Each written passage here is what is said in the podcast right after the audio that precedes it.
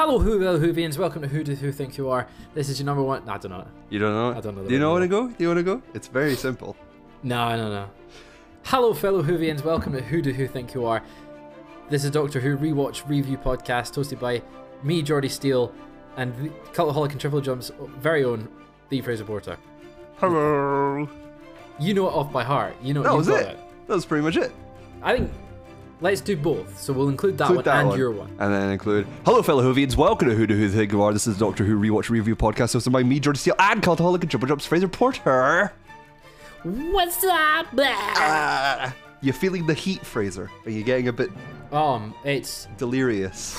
so that yeah, this might be there might, it might be quite loud. This might be a very explicit episode because in the heat, everyone has their windows open. And when I was on the call with Jordy the other night, we noticed that people across the road were making uh, Sweet, sweet happy love. screams. Yeah, they were they were quite loud. Uh, so there's a fair warning to anyone. You might hear that in the background, but the heat is on. It's like 30 degrees here today. Um, I had to do a delivery to the post office. Um, so I had like a bag on. I had I was carrying boxes. Um, and there was there was no clouds. And the walk to the post office, there was no shade. Yikes. Uh, I feel I felt a bit burny, and I, I this is before I got my hair cut, so I had long hair, just sweating, getting everywhere. It was it's been it's been quite warm. What about you? What's it like I- in the the? It was only like 25 degrees here, but it's still just like I've been because it's the Edinburgh International Film Festival this week, uh, and I've got a bunch of screeners to watch. So I've been in a dark room all day, watching films. Um, oh, what is my life? Uh, oh, you know your life. I've had a fan on, but it's just uh, boiling. So I can't imagine being down south. warm. I mean, it's it's very dry here. There was a wildfire in Gateshead Oh, um, today, a big bad fire. Um, not as big as the bad as the fire in this episode, but it was it was pretty pretty bad. There was an emergency. Um, but it's very warm. I'm struggling. I've drank a lot of water, but I'm ready for the uh, the fires of Pompeii. Fires of Pompeii, season four, episode two. Fraser, would you like to listen to the poem of the episode? I always want to listen to the poem of the episode. Let's go for it. Okay. Uh, try and try and guess. I don't know if you'll. It's very subtle, but if you can guess the inspiration for this poem. Uh, Okay. go. Every day we adventure through all time, so I write a little rhyme to explain what we're gonna do. And I said, "Hey, Hey, I tell you what we're gonna do today. We're gonna watch the fires of Pompeii and talk a lot about the Doctor." Hey, oh hey, there'll be women who say, but they don't know Volcano Day is gonna get a little hotter. Hey, you gotta listen to your heart, listen to the beat, listen to the rhythm, rhythm of the street. Open up your eyes, open up your ears, and make things better by working together. Hey, It's a simple message, and it comes from the heart. I I didn't really watch Arthur as a child. What? oh, just believe in yourself, believe in yourself. It was that and Mona the Vampire. Hey, Mona. that's- That's the thing, right? Now you've started this. You've mm-hmm. done Arthur. This was a really good one. Top Okay, marks. Thank you. when we get to season five, episode three, that I think is the Vampires of Venice. Venice. I think you need to do Mona the Vampire. He's a nice, normal doctor in a extraordinary box. Eleventh dog. Hey, Amy, Mona. Well, yeah. grab your box. Grab your What channels Hey. were they on? CBBC. Was it Yeah, CBBC? CBBC. Arthur. Yeah. Arthur was Ah. CBBC. Yeah. So was Mona. See, I was more of a. They were on early, weren't they? Like kids, Um, children time, prime time, children's. no, I would. Well, it was after school. Yeah. I was too busy watching Ben 10, on CITV or when it was on Cartoon Network? Cartoon Network. Uh, see, I didn't have the fancy channels. Oh. We had CITV or it was CBBC, or as I would often do, Midsomer Murders. with your mum. Yeah, but like full of, just even without my mum, right? Pop, Murder She Wrote on. Just tiny Fraser getting the remote, waddling up to the chair. Yep, climbing up. Time for my Midsomer Murders. Come outside. Nah, mate. Murder She Wrote. Murder She Wrote, mate? Bit of Columbo. That's what I'm all about. Get some Poirot on. Oh yes, a little bit of Poirot. Little bit of one more thing. And one more thing, my wife. Uh, She loves your cook. She loves your cooking. Buys all your books. yeah, he's always got one more thing to add. This Go Columbo. I think he had um, Alzheimer's. possibly. He had a fake eye. Ah. Did he Peter Falk. pop it out? Yeah, the. Well, I didn't. No, it was just a. It was a glass eye. All right. Um, but it's quite obvious. in Leave it around programming he's so a you bit can like spy that, on yeah. them. Yeah. That's how you. That's how you figured it all out. Yeah. Um, but yeah, that's. I think there's not enough Doctor Who episodes that are Agatha Christie inspired, but we're gonna get one soon. Yes, very soon. Like two episodes, three episodes. In like three, yeah. Yeah, something like that. Was it? Good sneeze. Oh no! Oh no! but uh, yeah, top again, top marks on the on the poem of the week. Let's let's jump right into the episode.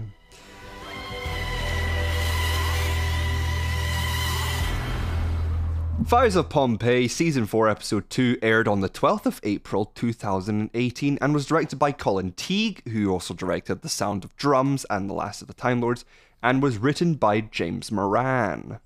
Or Moran. Moran, and I think Moran, Moron. Mor, Moron, yeah, Moron, James Moron. This is his only Doctor Who episode. It is, but he's done uh, some Torchwood. Yes. Uh, and Primeval. Oh, did he do Primeval? What, uh, like what season? I don't know. No. It just said Primeval on the Doctor Who Wikipedia page. Oh, well, there you go. Yeah. Primeval, great show. Ancient Rome, Fraser. Doctor and Donna walk out. He's like, Ancient Rome. Ah, ooh, look at all the culture. Yeah, Everything's translated in English thanks to the handy translation circuit with the TARDIS. Uh, I would love that just in life. Like, why does why do we not have that technology yet? just a translator. Um, Google. I guess the Google Translate is Yeah. the closest, but like, uh, like an earpiece. Well, surely with like, because remember when Google Glasses were all the the rage? Yeah, That lasted Well. so long. they're still they're still in development. still in development. But surely, like we have, we have camera uh, uh, applications that allow you to just point your camera Point in- at something yeah, and it will translate. So surely, just put that in the glasses. Bob's your uncle. That'd be pretty cool. But I think an earpiece, an earpiece that just automatically translates. True. Yeah, that would be that would be very handy. Um, uh, uh, Donna tries to to speak, even though the doctor tells her that they are in fact speaking uh, Latin. Um, they they she tries to speak Latin itself by by quoting uh, "Vini Vidi Vici." Vini Vidi Vici. Vini Vidi like Vici. three, the third. It's like the third time that phrase has popped up this week. It's For me. Because it was it's at a level in Assassin's Creed 2. Mm-hmm. Okay. Then Matthew said it on the podcast last week. Yeah. Because Giovanni. all Giovanni Vici, yeah. and then it's in this episode here. Yeah. I came, I saw, I conquered the idea of a free Caesar salad bar. Ah, it's so good. Uh, but yes, I came, I saw, I conquered. Um, the, she she basically she just says that to a a, a, a local, A, and a uh, shop owner, yeah. they uh, they think she's she's Celtic. She's I don't sorry love, I don't speak Celtic. He's like, oh, she's from Keltland. She's Celtland. She's Celtic. Celt. No, some Welsh. Guess I sound a bit Welsh. Sound a bit Welsh. Um, Karen Gillan follows them around. She does, looking quite creepy with the, the eyes and the The eyes, like the angel it's- invoking, like the angel, weeping yeah. angel. uh, imagery.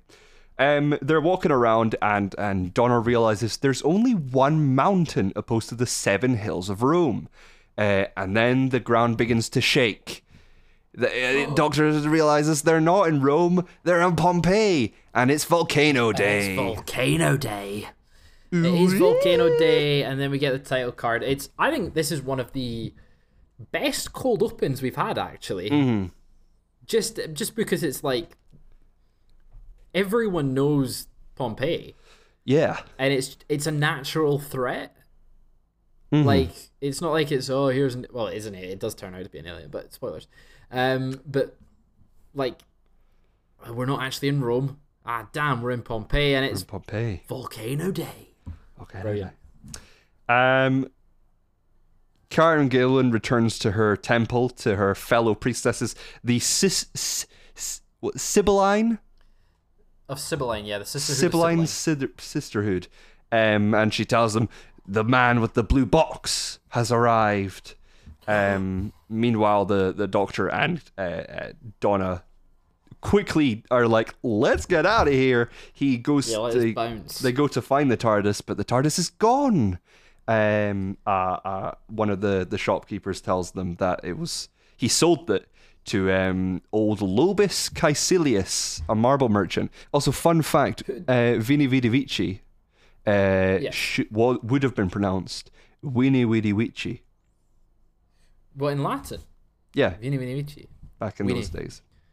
Wow. Vidi Vici. It's not as it's not as cool a phrase. No, but Vini Vini Vici. I came, Um, I saw, yeah, it- I conquered. The, it's just a. Imagine if a shop owner did that nowadays. Oh, your bike was Your left car, outside yeah. the shop. Your car was parked outside the shop. I Sold it. sold it. It's good money. Good money. Yeah. Take it up with him. Yeah. Uh, yes, so Lobus Caecilius is a marble merchant, and he is played by Peter Capaldi. Yeah, this is weird that in this episode you've got two future Doctor Who stars making Mm-hmm. their debuts. Uh, really cool to see Peter Capaldi here. Um, it's strange though to see him here Yes. now that we know he plays the future Doctor. Like seeing him in this episode, I'm like, this is that's this is the twelfth Doctor and the tenth Doctor getting to meet. yeah, and I love that he's infatuated with the TARDIS, Yeah, even though it wasn't planned. It's just I- like, oh, it makes it's there's so many like parallels and, and See- connections. I, I, I don't think I would have liked it, but I would have also I would have kind of liked. To, I, I kind of would have liked it. If It's he was the Doctor, Like it wouldn't work. Yeah, but he was in a chameleon arc mm, because like, inst- obviously they they do the whole. I wonder why I chose this face.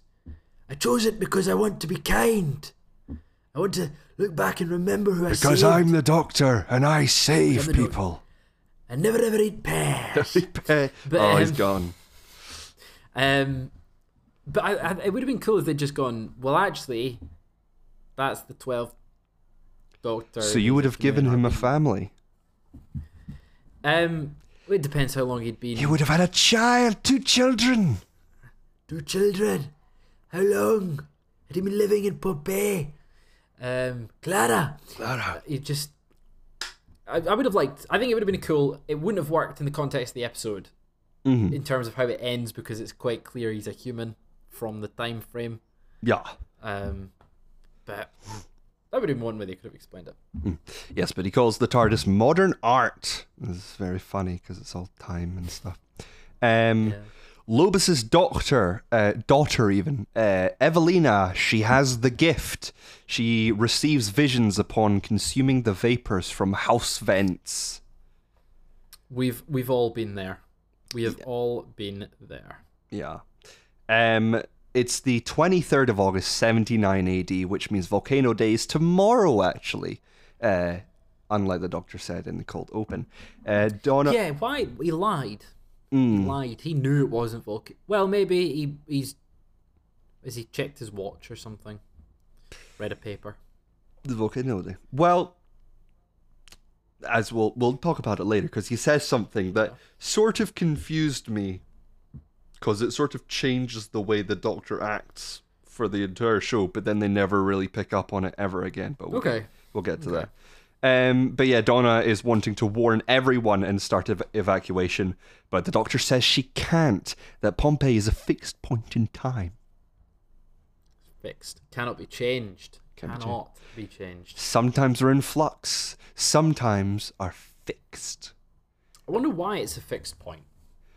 because ev- everyone knows that the volcano went off and loads of people died. I suppose it's, it would affect a lot of. It would change a lot of history. Hmm. Probably yeah, not much Yeah. if you think about. Yeah, I guess. Well, but like Loads of just people of it- narrowly it avoided an eruption. Uh, happened in like what seventy nine A.D. Yeah, something like that. That's yeah, a bit wild, a bit wild. I wonder. I wonder how long because I don't think they had Twitter back then. So I, I Um, wonder how long it would have not, no. taken for like the world was- to to know about that. Oh well, they had MySpace. All right.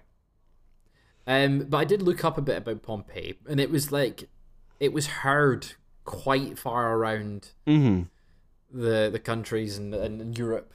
Um, it, it's not as ex- the most the, the biggest volca- volcanic explosion of all time was Krakatoa. Right. Um, that was heard around the world, Around the world, yeah. and that that was yeah. But I imagine Pompeii was probably similar, but people just didn't know that's the what it was, that? so wouldn't have. Yeah, what, the- what is Somebody just clapped What? really loud. Which one of you has done a then has they flushed? well, it was Disgusted. it was the gods. Um, but they probably they, they probably was heard quite far in the world. Maybe not as loud as Krakatoa, but Mm. we'll maybe. But yeah, it would, it would the word would have got around. Yeah.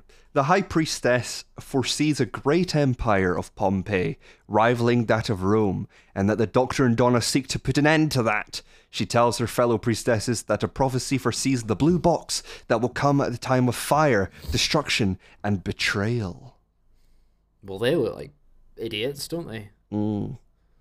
Silly people. Yeah, that prophecy's bull. Yeah. Absolute rubbish. Well, we know about the fire and destruction, but what's Yeah, the it's true. betrayal that they're talking about?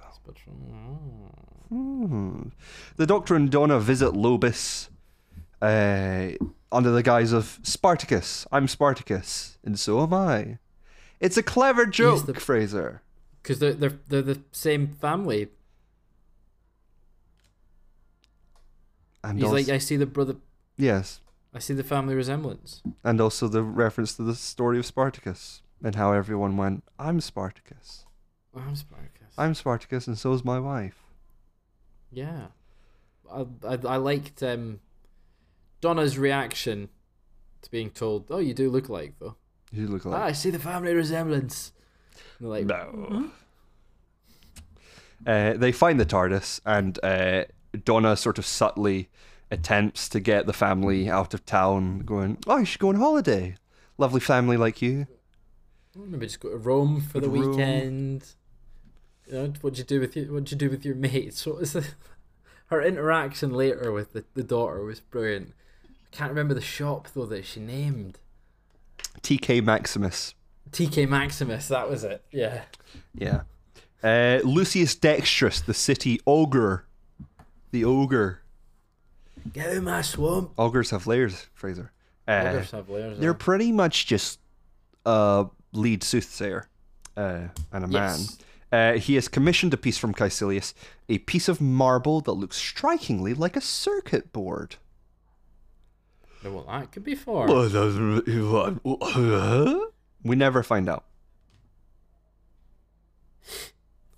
That's that's when my uh, power cut out. So Oh, okay. Well, then, yeah, we never find out. Yeah. Uh, what an episode. Thank you very much for listening. Thanks for listening.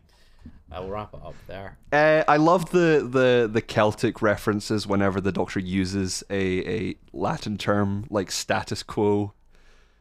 Yeah. It's- yeah, yeah. It's, it's a good running joke. Um, Evelina enters high on vapor. She's so high on vapor right now. Absolutely. She's whiting out at that moment. Uh, She is. She looks whited out. yeah, somehow she knows the doctor, and so does Lucius. I liked them trying to one up each other Mm-hmm. in terms of their predictions for the future and their what they see. Yeah, because Um, she's talking about like how he's the your name is a secret, lost amongst the stars, and then Uh. uh, he tells Lucius is like, oh, I think you're being out soothsayed, and he's like, is that so, man from Gallifrey? And you're like, Gallifrey. oh, what Oh the my hell? God. Mic drop. Yeah, and he's like, "What? Was, there's something on your back." Yeah, as he well? he tells the doctor she is returning, and he tells the do- Donna there's something on your back. on your back, and then his real name is the doctor's real name is hidden, and burns in the cascade of Medusa herself. the Medusa cascade. Mm. It's just, it's really cool references here. I thought like the way that they managed to do it because it is like, oh, they're not, they're telling the truth. They are seeing things. Like, Yeah. they know they have information about him, and it kind of adds a little bit of tension to the episode. Yes, but how are they getting all these visions? Well, Fraser, thanks for asking. The doctor inspects the vents, finding tiny particles of rock in the vapors that the soothsayers inhale. Just a bit of low fat, high fat dust, Dust. dust. He breaks into Lucius's house and finds more circuit boards made of stone, uh, completing a, a- a circuit. Yeah. Donna tells Evelina about Vesuvius erupting, who communicates it to the Sibylline Sisterhood. Um, the High Priestess says Donna must die. She It's quite ex- quite extreme, quite extreme because it's a new prophecy. But like, come on, grow up. People can people can have different predictions for the future. Yeah. You know, Well, she's just saying, you know, may want to get out of town, the volcano's going to erupt. And they- like, yeah. I don't actually know what what a volcano is. We don't have that word. we don't have yet, that so- word yet. Yeah. Yeah. Uh, great, they got to learn a new word while they're all dying. Uh, the doctor escapes from Lucius's house with the help of Quintus, Lobus's son. But as they run, they hear a loud banging noise. It's the people across from Fraser. It is. They're they're not at it yet, but they might be. Yeah. Thing is, they can probably hear me commenting on them because my windows Good. are open. Good for So if, them. they, if I could hear them, they can hear my running Oi! commentary. Put a bit of torque in it. You're timing yourselves. Uh, Uh, hurry up. no, but the loud banging noise, Fraser, is footsteps. They rush back to the family house just in time as a giant monstrous rock being climbs out through the vents. It looks, it's got a wee Spartan hat. Yeah, I mean this is this is the CG off the time, isn't it? I, th- I didn't think it was terrible. It wasn't. We terrible, have seen worse. It just didn't look like it was in the scene. No.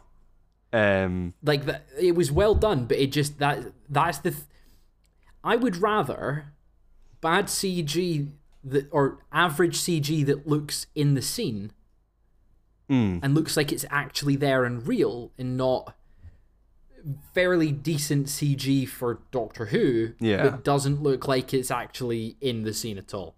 yeah. Or we Um, do what recent series have done, and you basically just have the CG monsters in one shot, and then never have them in a shot with live action people, ever. That would work. That would work. That's a good alternative. I think they could have. Uh, excuse me. Done practical. And just set a big rock on fire.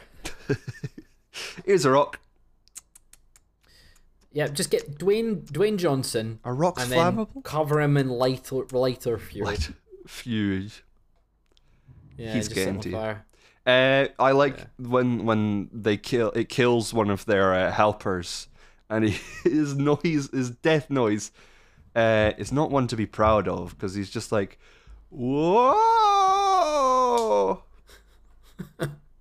I I genuinely would expect more of a Wilhelm scream or that, yeah. Oh my god! Something like that. Oh. Um, as the family rush around to get water and the doctor tries to talk to the monster, the sisterhood appear and kidnap Donna. Quintus throws water on the monster and it extinguishes, crumbling to the floor. Ripperino. Ripperino. Rip a Reno. The Sisterhood prepare to sacrifice Donna, but the Doctor arrives just in time to stop them. The High Priestess finally shows herself, a woman whose skin has turned to stone, but she's still able to move around. She's still slightly able to move. I'm guessing she's Soft still got stone. some. It is soft stone. Uh, it's quite horrific. I like the practicalness. Mm-hmm.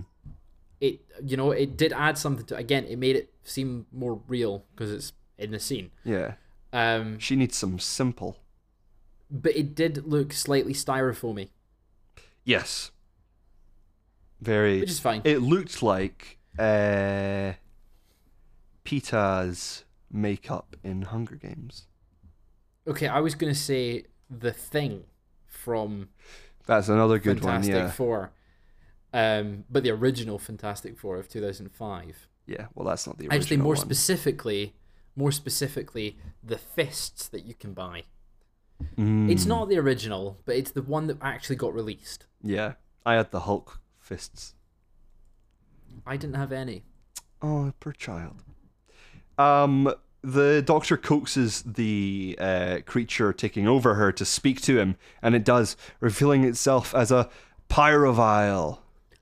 A Big reveal, big shock reveal. Um, although the I don't like the Doctor's reaction to this. Right. because he seems shocked that they're pyroviles. yeah. and doesn't know what they are. When he's like reveal who you are sort of thing. Where are you from? sort of you know. Um and then donna goes what, what the hell are those? And then he's like oh, the one that we defeated back at their house was a, a foot soldier pyrovile It was an adult pyrovile. an adult pyrovile so he knows what they are Mm. so why not just be like right at that moment be like At that that's a moment, yeah. pyrovile that i know what how to defeat them He's under a lot of stress, Fraser. It's probably Uh, very yeah. hot. He's very Probably delirious. It's, it's volcano day. Yeah. Um, I just can't believe they they let a pedophile into set. I know, right? It's ba- well, it's BBC, and so you know.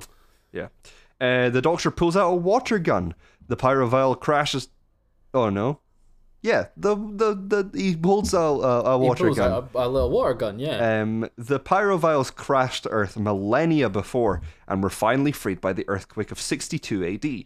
As dust, they were able to slowly possess humans. The creatures, the creature that attacked them was an adult pyrovile. Donna opens a vent and they escape. Now they're going into like the source of heat for a lot of They are households. going yeah, into yeah. They're yeah. going into the, the central heating. the the pit that's like really hot. Um, They are, yeah. The, the probably the the hottest area that they could possibly be going into. They're going into the the, the volcano essentially. yeah, Well, they are going into the they are going into the- Yeah, we see that. Um, I mean, I guess they do sort of explain why they don't die horrifically in the in the tunnels later, but we will get to Yeah, that. but Um, but while they're they're going through the tunnels, um, the Doctor explains the burden of the Time Lord. Um, that's burden with an M. I was gonna say the Javier Bardem, Bardem of the Time of the Time Lords. Uh, he can see the past, present, and all possible futures at once. Now that's never been established before, and they don't talk about it afterwards. I guess if you're if you're trying to make sense of it, it could be that he can he can feasibly It would make sense if they were like, "Oh, I remember. I've studied. I've I've existed Well, no, I- longer." if well there's that, but it, he could mean it in a more figurative sense and like he can literally travel to every past, future, and possible future that there is. But that's not what he said. He was like, oh, "This is how I experience time." It sort of connects to how he sees Captain Jack, and like how Mm. he's a fixed point. You were a fact, Jack. Yeah, I mean, I, I, I took it as a, a more figurative sense of like, we know that there's non fixed points in time, so if he travels into the future, Hmm. and sees something, that's a possible future. It might not turn out that way, but it just so happens it did the way he for him. It's funny how everywhere But if it's a literal goes, sense, he changes things, and it's fine. he does he does change some little things. There's not been again, one Doctor Who episode where he goes and he's like, right, not interacting with anybody. Let's go. End of I'm episode. trying to think. I'm trying to think if there is off the top of my head. Just an observation episode. Um. God, yeah. What is there any episode where he just, if he wasn't in the Wouldn't story, make for would entertaining the entertaining story, But but, it- yeah, there's no like impact the Raiders of the? Lost Ark style stories where those people would have died anyway. Cause like there's so many aliens that would have just killed everyone if the Doctor hadn't been there. Hadn't been there. I I'm- mean, I'm it's- it's- really trying to rack my it's my biggest gripe with the Doctor Who sort of concept, but I let it go. Uh-huh. Otherwise, I wouldn't be able to watch Doctor Who and enjoy Doctor Who.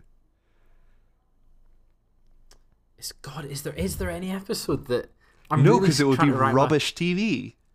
No, but if there's, I I mean, it- not in like a, just an observation sense, but if he wasn't there, if the same outcome would have happened, but just being there, All right, um, probably not, because like the whole point is that I know that he goes he, in and saves he- the day. he saves the day and solves the problem, or his companion does. oh, I'm, uh, there must be one. Um. Yeah. What? No. this is really annoying. Yeah, There has to be an episode that's like similar enough that he it wouldn't change if he wasn't wasn't in it. I don't think you're gonna be able to think of one. Think think of it for next week if you find one, Yeah. Yeah. God, that's tough. Or maybe now we'll we'll introduce a new segment where we figure out what would happen if the Doctor hadn't been there. Yeah. Yeah. Uh, but in this episode, uh, Lucius Dextrus and the Cult of Vulcan climb uh, Mount Vesuvius and summon more pyroviles. They're big Spock fans. yeah. Um, the Doctor and Donna find themselves inside the mountain, uh, discovering the crashed ship of the pyroviles, and they're sort of just walking around. Just yeah, they're just all just chilling, just roaming, Yeah, just roaming about. and we see basically the Doctor's like, oh. The the pyroviles they are absorbing the energy of the volcano, uh, and that's why um they don't die of heat Of heat, yeah, or like heat stroke probably. Um, yeah. Lucius tells the Doctor that the P- Pyrovilia, their home planet, uh, was destroyed, and they plan to take over Earth. That's another planet that was destroyed. That Another we missing, another missing planet. Yeah. Uh, the Doctor realizes why the soothsayers haven't been able to see the eruption of Vesuvius in their visions. The pyroviles have been using the energy of the volcano to power up a device which will allow them to possess humans more easily all over the world. Meaning, Vesuvius won't erupt, but the world would be taken over. Meaning, the Doctor has to make the choice Pompeii or the world. I know the episode. Okay. The outcome, no matter what, doesn't change because the Doctor's in it, and it's the point of the episode. It's Vincent and the Doctor. No, if he wasn't in that episode, the outcome would be the exact same, Would Vincent and it's not the have whole point. died, though? No, no, because like, it's the, it's the same. It, the same thing would have happened. He, him being there didn't change anything. Would the monster in the the, church would have not killed him? I don't think so. Because when they, before they go back in time, Yeah. he still died at the exact same point. they also sort of insinuate that by going forward in time and seeing all his works, that then uh, uh, uh, uh, gives him purpose to then paint. Because Yeah, like but- he continues painting after after the that point of time in that episode. But I think I I think because he he still died at the same day, like it doesn't change the outcome. That's the only. That's the closest I can get to that little asterisk of if the Doctor wasn't in the episode, would it have cha- like would it have changed anything? Vincent of the Doctor, I think, is the closest. So if he wasn't in there, remove the Doctor, you still have Van Gogh dying on the same day, living the same life, painting the same things. But that's like a season time, so let's continue with this. Uh, he deactivates the device with the help of Donna, destroying the pyroviles but condemning Pompeii in a scene remarkably mirroring the moment Yeah. when Yes. he's got his hands over the thing and then He's Donna puts her hands over it. Genius TV show. Um, while Well inside, done, well done, Steven Moffat, for playing back this. I don't think he did it intentionally. No, cool. probably not. Uh, while inside the Pyrovile ship, the Doctor and Donna are propelled into the sky uh, as the volcano erupts um, and land quite safely at the foot of the mountain. They then manage to outrun the eruption back to the Caecilius home where Lobus and his family embrace in the corner, begging the Doctor to save them. Donna pleads with him to save them, just them, just one family. It's an interesting dilemma. It's the whole. He's got the power. Can't should he? I like that. His right. So, have you seen, or or read, uh, uh, but more likely seen the the the animated adaptation of Under the Red Hood, the Batman story?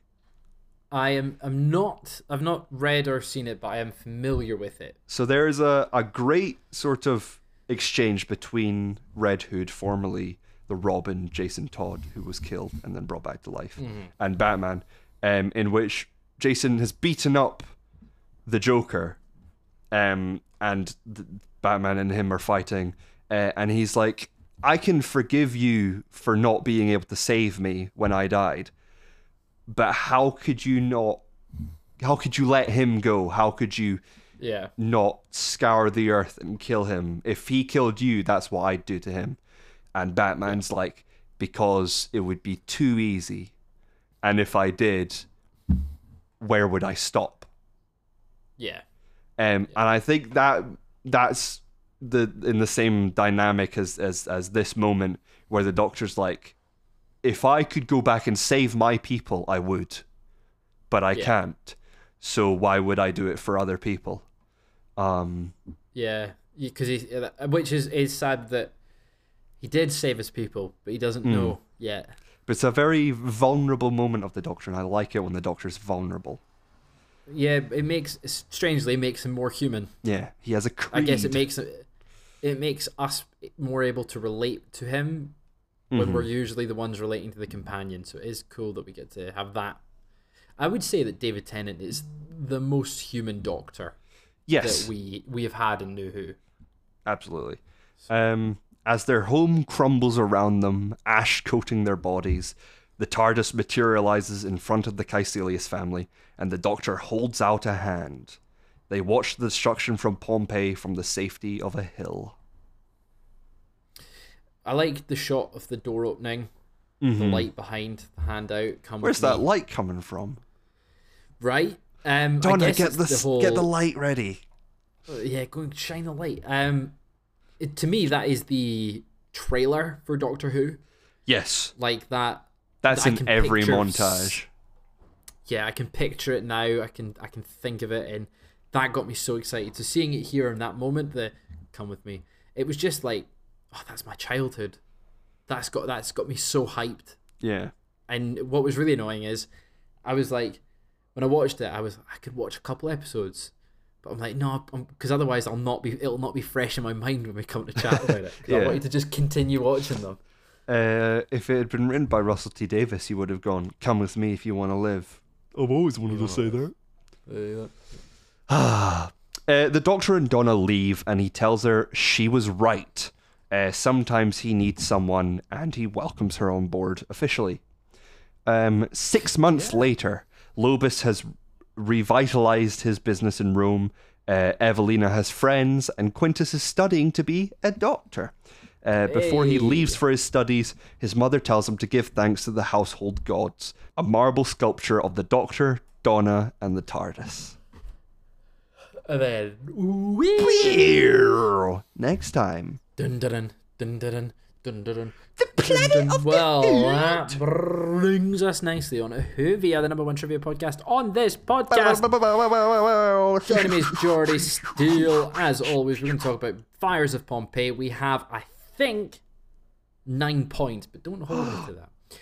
Uh, Karen Gillan obviously appears in this episode for the first time as a soothsayer who would later be cast as Amy Pond, the new companion for Series 5, literally just uh, what would have been two years later. Um, wow. Peter Capaldi also plays Caecilius in this episode, who would like be cast as the Twelfth Doctor. Um, both use English accents in this episode, but are both naturally Scottish uh, later in their roles, which is which is funny. But the, the dual casting of Capaldi is, is explained in canon, but Gillan's is never mentioned. I, I feel like it, it isn't needed to the fact that she wears, wears makeup, but it's Yeah. quite obviously Karen Gillan. Um, when the Doctor and Donna see Vesuvius rumbling and realize that they have landed in Pompeii and not Rome, the Doctor says it's Volcano Day. This uh, could be a reference to the Doctor dances, uh, the obviously the ninth Doctor adventure. When explaining his con to the Doctor and Rose, Captain Jack says Pompeii's nice if you want to make a vacation of it, though, but you've got to set your alarm for Volcano Day, which means uh, during this episode, Captain Jack Harkness is in Pompeii doing his self cleaning con that he explained in the Doctor Dances. So Jack, Captain Jack is there, but it's prior to him meeting the Doctor. Wow. So's Loki. So is Loki, yeah, yeah, he is there. Um, imagine that Doctor Who Loki crossover, that'd be brilliant. Yeah. Um, much of this episode was actually shot in Rome, in Italy. Oh. Uh, this marked the first time that the doc- that Doctor Who has substantially been filmed outside of the UK since the film in 1996, which was produced in Vancouver. Um, however, they reused a lot of the sets for this from the 2005 BBC HBO co-production of Rome. Ah. So they used all the same sets, literally all of the same ones. Um, the Roman family in Pompeii scrambling to protect artwork during an earthquake, obviously Peter Capaldi's family in this, case, Caecilius, yelling positions is a reference to Mary Poppins when the neighbour would fire the rooftop cannon each day. Um, you mentioned that the daughter looked quite white and quite ill and that she was clearly on something. Mm-hmm. Well, Francesca Fowler, the actress, uh, suffered from a bad case of food poisoning during filming of this episode, uh, Oh. which has since been said to have helped contribute to Evelina's ill appearance. Use so it. played Use it, it. but she was really ill, supposedly, Wow. uh, to the point where it was like she was only able to film a little bits at a time. Um, I imagine any shot she's not in, but it's a conversation with her, she probably wasn't around Yeah. um, just to be able to, so that she's got a head over a toilet or whatever. Um, this episode was intended to be transmitted after Planet of the Ood, but this was swapped because Russell T Davies wrote uh, since the Ood tale is surprisingly dark. I thought it would undercut people's comedy expectations of Life with Donna. But then, as uh, the read through, I thought the Ood episode was dark to the point of grim. Uh, it's a very macho, testosterone fueled script, and they were they're never my favourites. So yes, it's better as a third episode, and placing the Fires of Pompeii as the first adventure out of planet Earth. Um, so they, it was just a last minute change. They thankfully hadn't filmed them because it, I was thinking, if this was originally the third episode, this is weird that he accepts her onto the TARDIS in this one, but Mm. yeah, it was before they'd filmed it. Um, however, this episode actually replaced uh, an original planned episode that was set world during World War II, which was written by Mark Gatiss, called the Suicide Exhibition. It would have involved a Nazi task force assaulting the Natural History Museum in London, which has been overrun by monsters. Later action would have involved the discovery of a secret chamber beneath the museum, um, which that's literally all the information I have on this cancelled episode. But this episode replaced it. Um, not sure how much was written off it, but it was a Mark Gatiss story, so you know, make your own mind up on what you would have thought about it. Yeah. Um, obviously, you mentioned the disappearance with the Pyroviles' homeworld disappearing. Um, you mentioned the writing of this epi- episode. James Moran had difficulty writing it, actually, and he had to rewrite the Doctor's opening line and the cold open up to 20 times. yeah, not great, is it? Yeah. Um, Lucius tells the doctor she's returning. He tells Donna there's something on your back, and the soothsayer says the doctor's real name is hidden and burns in the cascade of Medusa, as we mentioned earlier. All of these things foreshadow the season's final three episodes.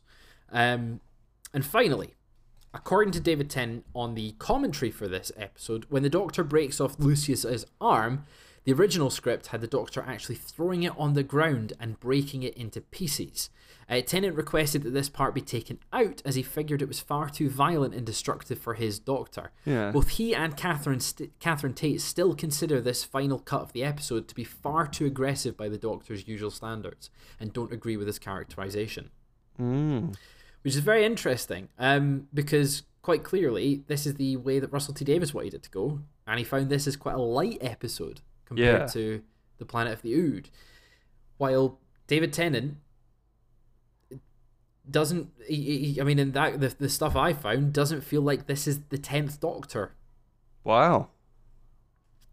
um, and I think even looking at the next episode, I'm not sure if you've watched it yet, but looking at the next episode and how he acts, it's very different to how he acts here.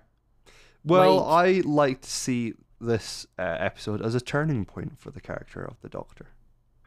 I mean, it absolutely could be, but it's more in the. For me, I, I future spoilers for Planet of the Ood ever so slightly. Um, here he's obviously very no. This is fixed point. I'm not. I can't save everyone. Mm. you know, sort of thing. And then in the next episode, uh, perhaps it is a turning point, but the next episode, he's very much like, we need to save all of the Ood. We need to save all of them. I, Um, I mean, he's always been very wibbly wobbly with his timey wimey morale.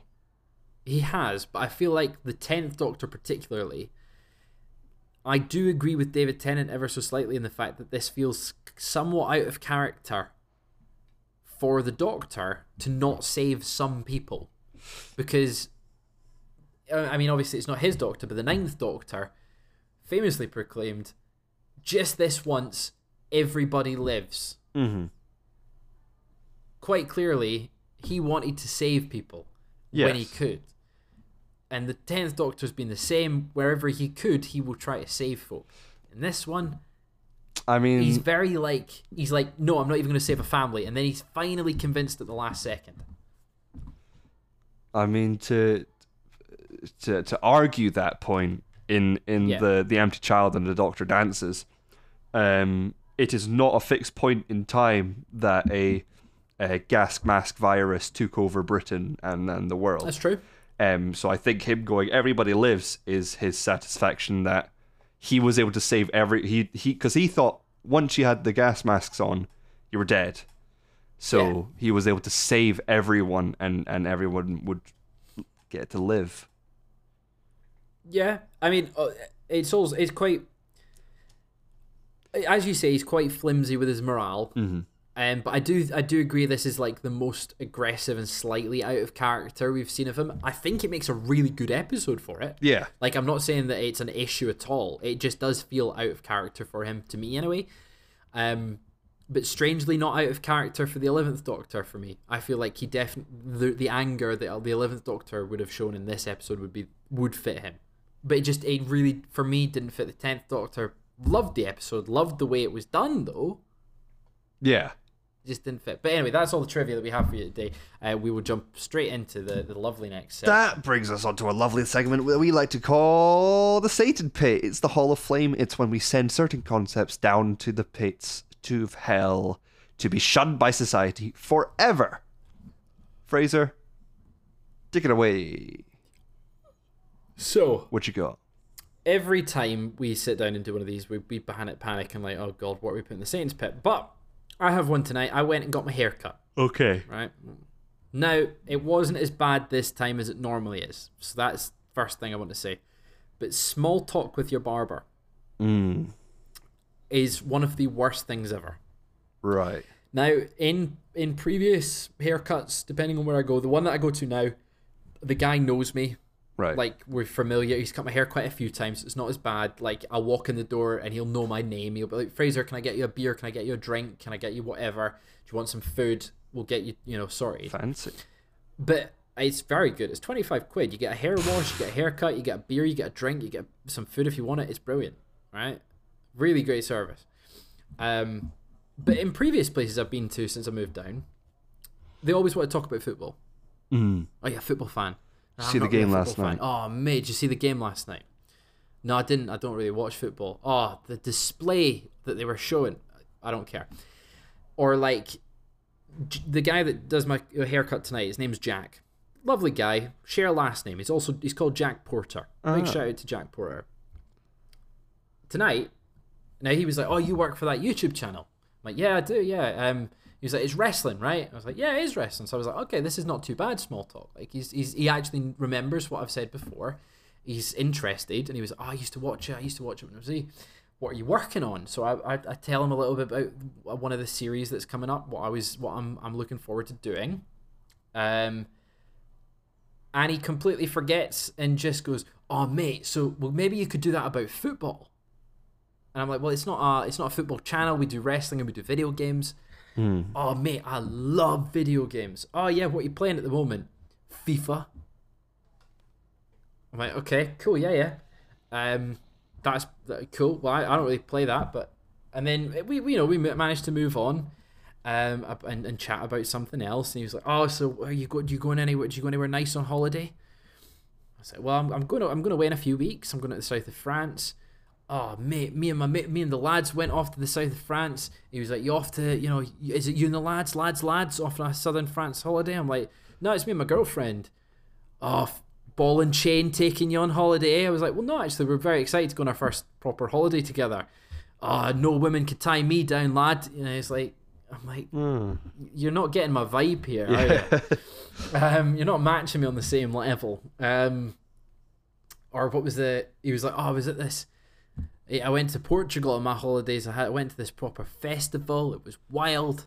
Um, do you go do you go to festivals much? I was like, no, I can't. I can't say I have. What What did you go and see? And what? And he was like, oh, what type of music do you like? So I explained what type of music I like.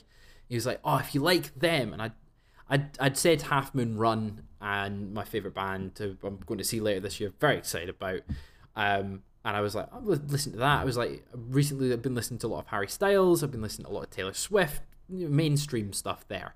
He was like, oh mate, if you like this, and then he mentioned like a completely random DJ name that's in Portuguese. Oasis. He was like, mate, forty quid flight out to Portugal. We'll go next weekend. I'm like, No. cheers for the offer, but thanks. No.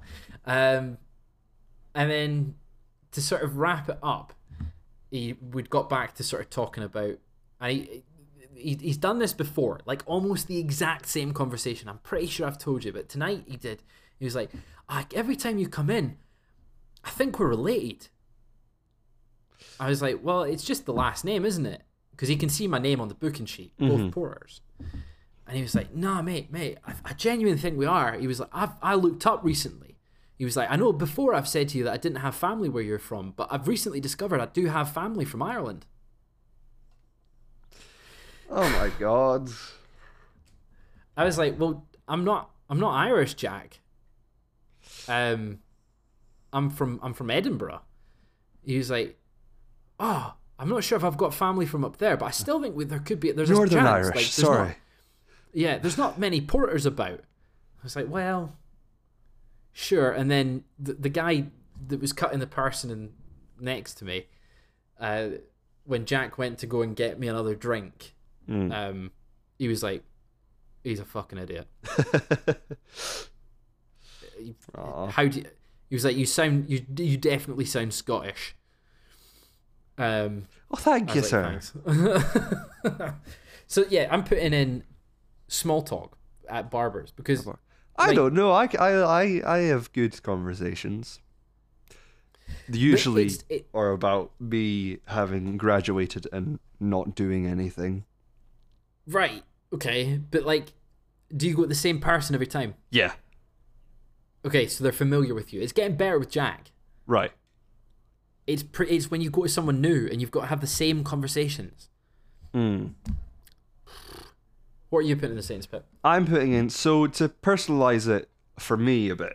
Uh, I'm looking for places to Yeah. to move out and move into places near. Uh, uh, well, I shan't say where in case some stalker comes yeah, along. stalkers. Um, but very relatable experience people have all the time. You go on these sites like Rightmove and Yep. Zoopla, Zoopla, um, and you'll get places that right. So it's a, it's a long list of things. Basically, um, places that have no pictures.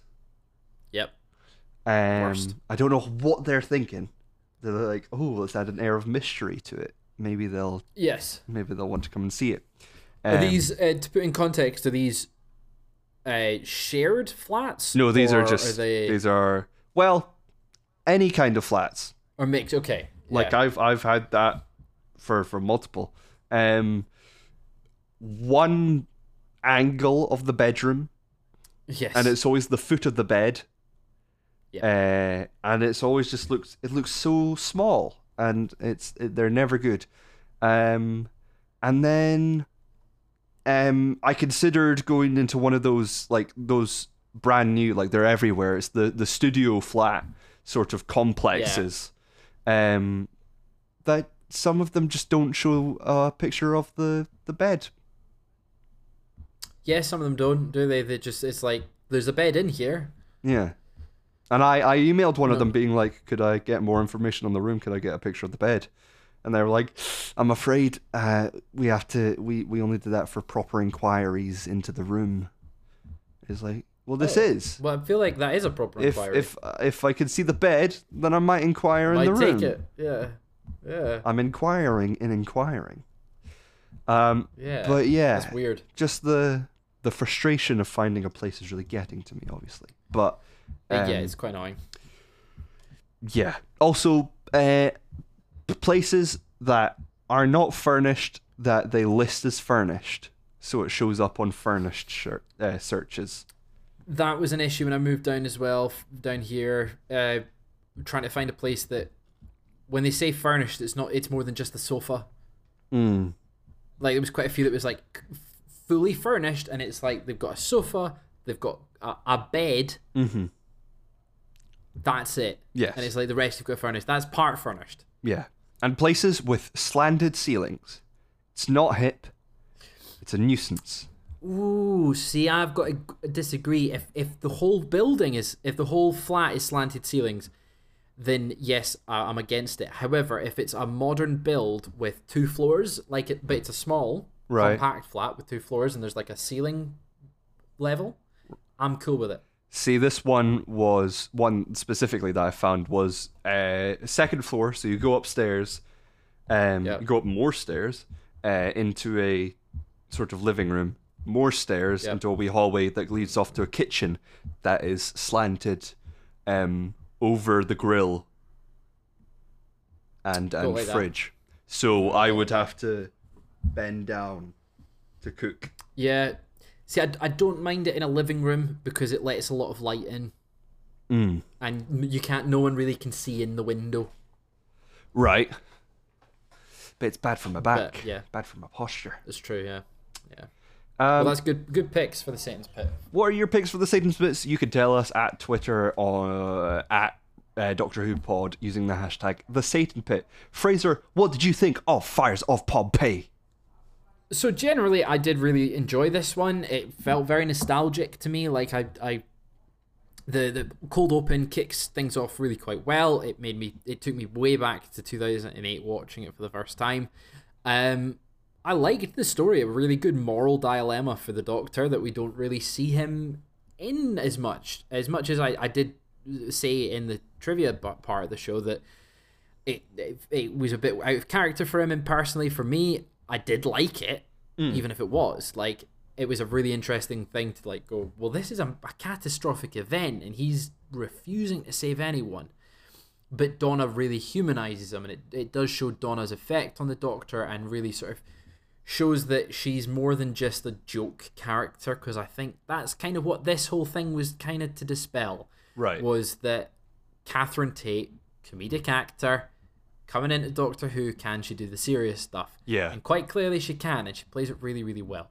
Uh, as I said, the CG was a bit iffy to me. It didn't really look like they were in the scenes, which didn't take me out of it so much. I was just like, well, it's just, it's not there. Yeah. but I can excuse it. I liked it. I liked Peter Capaldi's character in it, especially knowing who he goes on to be. Um, it, there's good humor throughout.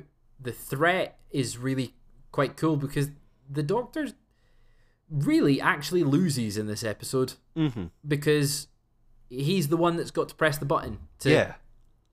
he saves the world but kills however many people.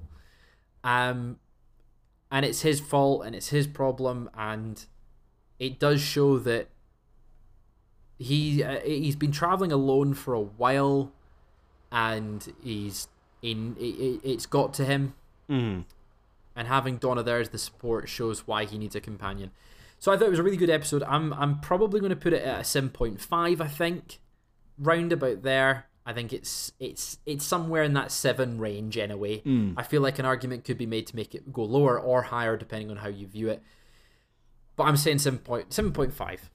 Yeah, the the the real danger of this episode is a natural disaster not happening, which is a very yeah, interesting much. sort of concept. Um, yeah. Uh, see, it's hard. It's hard whenever you speak first because I just like, yeah, yeah, I agree. Yeah, I agree. Everything he said. But I mean, if if if, you agree with that, that's absolutely fine. Like I feel like can just have a, a dialogue back and forth. Like, what was your sort of highlight of the episode? Um, I just I just loved all of it. I liked um, I liked the the idea of of Pompeii and the the, the moral dilemma of the time traveler saving people that he knows is is part of a, a disaster. Um, and then all the I- I did- all the Celtic jokes. It's it's Yeah, great. I appreciated them doing some more on location filming. It did actually make the episode seem a bit more, again, real, like lived in, actually genuine. That this is Pompeii. Um, is there anything in the episode that you didn't like though? Like for for me, as much as I said I like it and don't like it, just the characterization of the Doctor being a bit more aggressive and not quite ten, but also ten in a sense. It's like isolated to this episode. I, I liked it, but didn't like it on a grander scale. Um, I found the character of Lucius a bit underwhelming. I feel like he could have been used better. Like they they they they had him sort of just. He was he was a great character in that he he was under uh, he was a minion essentially. Um, Yeah. but I feel like they could have used him as a an, an aggressive force against the Doctor more. Um, Yeah. because really like the only the only actual aggressor against the doctor are this the the Sibylline sisters because they're like Yes, they, yeah. these people have to die lucius is just like i'm gonna sort of like we we we corner you in my house but other than that i'm just gonna shout at you what the i'm going to explain what the plan is, what- yeah. yeah um, Yeah, he's a bit underwhelming. yeah But again, the the as you said, the the villain of this is actually more so the Doctor mm. in my mind, anyway. In the fact that like he's the one that's got to make this dilemma. That it's it's the the others are just there to add tension, whereas really he's the villain because it's like he's not going to save these people. He doesn't want to save these people, but he does want to save these people. What's he going to do? Or I should say rather, the mor- moral dilemma is the villain of the episode. hmm It's more philosophical, which is quite fun. You know, it, it's interesting that they chose to go to a time of massive philosophers. Yeah. Even though I Um, just realized that it's already established that the Doctor saved the family from going on the Titanic in the first episode is, of the yeah. show. Yeah. Again, that's what I mean. It's kind of kind of out of character of the Doctor. Maybe not, maybe not this Doctor. Well, maybe I think it is. Hmm. You make your own minds up. I think it is. Some people I'm- think it isn't. I'm also going to give this a 7.5. But yes, you you you tell us what you think um, on Twitter at Real Geordie Steele or at The Fraser Porter. or at Doctor Who Pod. You can also like and subscribe and give us a rating. Um, Fraser, have you got anything in the pipeline? Um, ooh, that's a good question. Um, so I stream every Friday at 6 p.m. on the Cultaholic Twitch channel. Um, I've got uh, a Desert Island Graps if you're a wrestling fan, uh, you can come and listen to me and Tom Campbell chat about what three wrestling matches I would take to a deserted island to watch. So we've got that coming up, uh, filming that tomorrow at time of recording. So by this time, it might be out on the channel. It might be on the podcast feed. I'm not too sure. BBC Radio Um, Newcastle's own Tom Campbell. Owen Tom Campbell. Um, I'm trying to think, will this other thing that I'm working on be out? It might not be, but there's something else I'm working on that I'm filming tomorrow at time of recording, and I'm very excited about it. So keep an eye on all my social medias, and it'll be out there somewhere. It's fun, fun little thing. It's fun, it's That's free. all I can say. It's all inside this happy Yeah. meal.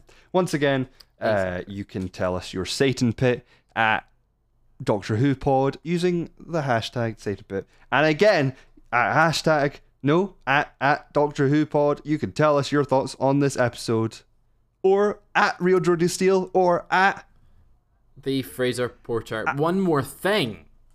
Have you got anything to plug? Have I got anything to Have you, plug? any, have you got any Ohio film stuff to plug? uh, You got more stuff coming out? we Just just go over and have a look at it. just go over, have a look, go watch the videos again and again and again and again and again and again and again, and just watch me basically use my knowledge of comic books and knowledge of storytelling to essentially predict Mm. how the future of Marvel is going to go, if that's your There thing. you go. If that's your thing, go and check that out. Other things I've got to plug my gob with some gin and lemonade. Go and do that just now. So we're going to sign off. Gonna say enough. Uh, but next time we have things get very ood for the Doctor and Donna. Um, Yeah. but until then, I hope you have a lovely week Friday, weekend, week. this week because this would come out yeah Monday. Uh, hope you have a lovely week. Uh, but remember, as always, stay, Stay hooked. hooked.